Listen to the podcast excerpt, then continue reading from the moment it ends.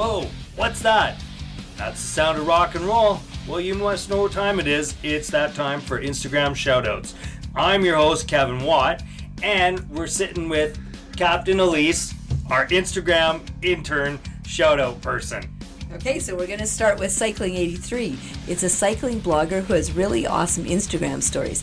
Check out her blog on Facebook at Levelo Au Feminin. That's spelled L E V E L O A U F E M I N I N.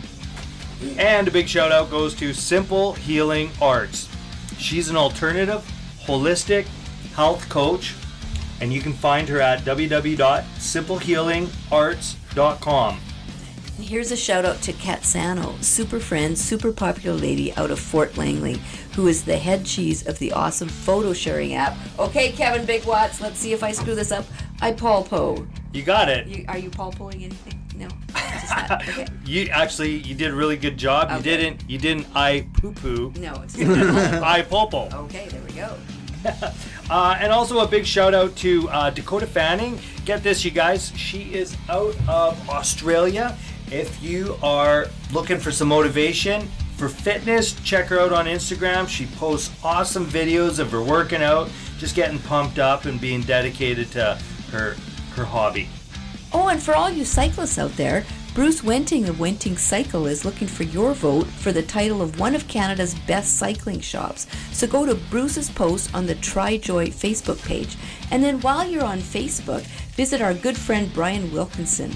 Uh, go to his Facebook page, and when you're there, make a contribution to his Movember challenge. He's really close to reaching his goal for raising money for men's mental health, so why not help him out?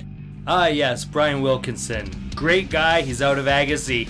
He is the coach for TriJoy. Not only that, he is an Australian Canadian. There, I got my two cents in on that one. Uh, and speaking of Facebook, don't forget to like us on Facebook and follow us on Instagram.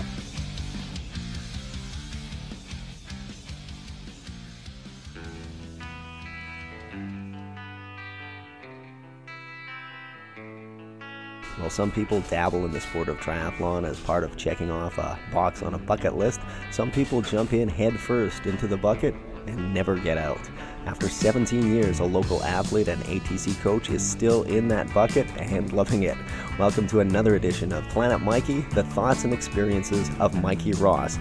In our fourth episode, we find out about the Judy factor, his reasons for becoming a coach, and his relationship with monkeys. And you are doing really well. So, right now, we're going to get into some perhaps training advice or training insights. You've been doing this. Mm, Compared to a lot of people, you haven't been injured all that much. You have been, which gives you some legitimacy in the eyes of your peers. But as you have aged, how has your training changed over the years? It's interesting. I think be, since becoming a coach has helped because uh, quite often I will work out with my athletes. So if I am working out with my athletes, unless there's someone in that group who is of equal or better ability than me, I have to tone it down a bit. And I I figured out a while back that I think my toning it down to maybe my 90% or my 95%, whatever it is, I'm not going full tilt. And by having to compromise my speed a bit, I'm I'm helping the other athletes attain better results with themselves and I'm being a little safe with my own body. So I think that's one big thing. And the other thing is I take rest days now. Once a week. Monday's my rest day. I've actually turned it into meditation day. I do other stuff, but it's a Training the mind. hmm Training the mind so I could be mentally tougher and maybe have more joy in the experience. So a rest day, I never used to have rest days. I have a rest day now. And if I don't feel like going hard on a certain day, I simply won't. Whereas before it was hard all the time, has to be hard. And I don't believe that anymore.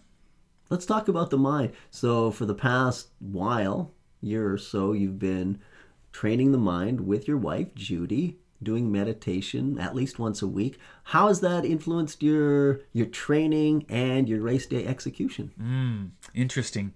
I take a lot of notes uh, at meditation, and I am finding that the big messages from meditation are seeming to start to fall into place in my uh, regular life and my sport life as well. So I'm able to p- apply the skills uh, that I'm learning uh, when I'm racing. I know it sounds crazy because what meditation, race, what, how does that connect? Well, it's about the mind and what you're doing with your mind and whether you're using your mind efficiently and positively, and also whether you're giving because it's all about giving to others and I am finding my meditation is really helping. But to be honest with you, Judy practices hers regularly every day. I have to remember to actually meditate rather than just go to meditation class and think, okay, that's it, I'm done.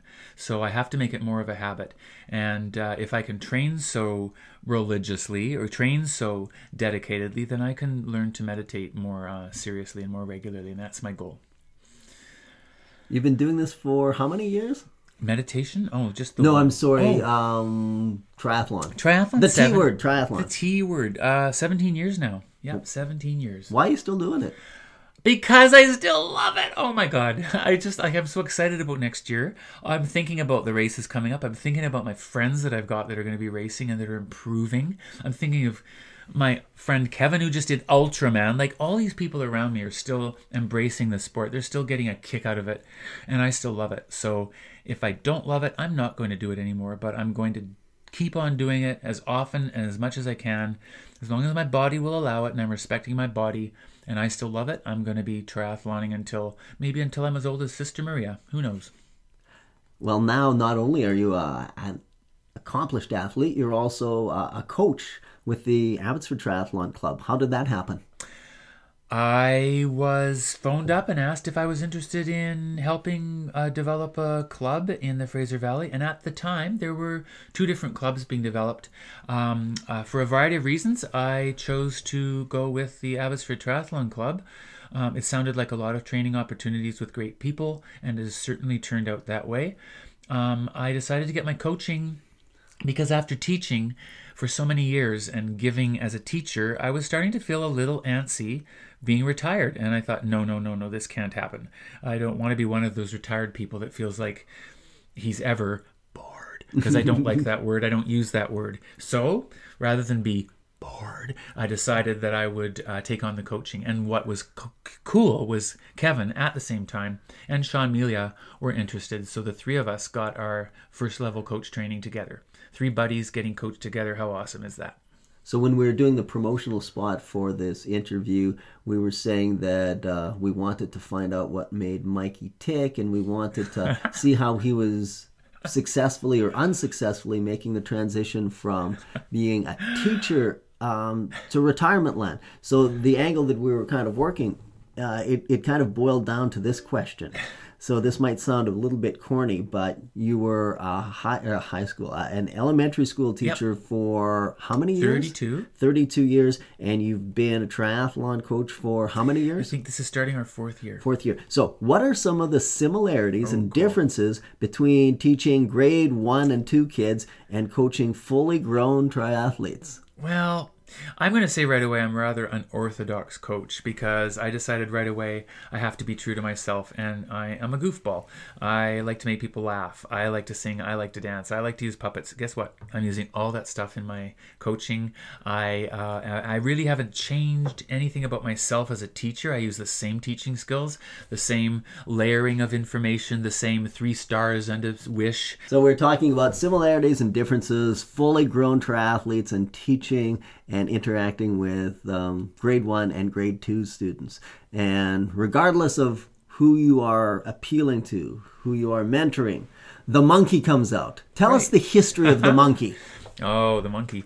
Monkey hasn't been around that long. I managed to be gifted as a teacher to be able to be a mentor to, I believe it's about 15 student teachers. And one of my last, my third to last student teacher was Nathan Reist, who is now working full time in mission, a fantastic teacher he liked to use monkeys. And he used monkeys in his both his practicums with me his final and his first practicum. So there were monkeys in our classroom. The kids were drowned in monkeys. We they were bringing stuffies from home. We were drawing doing artwork with monkeys science about monkeys. Basically it was monkey year. And when nathan left I discovered that my fascination with and, and love of monkeys didn't go away when he left. So I started buying all sorts of monkey puppets and, and doing monkey stuff with the kids as well. So that was attributed to Nathan Reist. And uh, then I decided that I liked monkeys so much that I would kind of use the monkey as my mascot in racing and I used him actually in a race where I was just recovering from a run and I put the monkey on my hat and of course it was bouncing on my back so as I did my race I would call out to people there's a monkey on my back there's a monkey on my back but this is the day it's not on my back. And later on some people were asking me what that was all about and I explained. I was running with the monkey on my back. It was sort of my way of showing that I'd recovered from injury and I've kind of woven it into all of the activities now. Um, it appears on the track and I hang it on the fence when I look at it it helps me especially when I have it with racing. I took it actually to the championships, the World Multisport Championships, and I had it on my bike on, in one of the races to prevent me from getting so serious that I couldn't remember that it's about fun and joy because I never want to get to that point where I'm not noticing the people around me, able to call out encouragement to someone else, able to get outside my own head and realize that we're all in this together and it's a shared experience. So the monkey keeps me light, the monkey keeps me silly.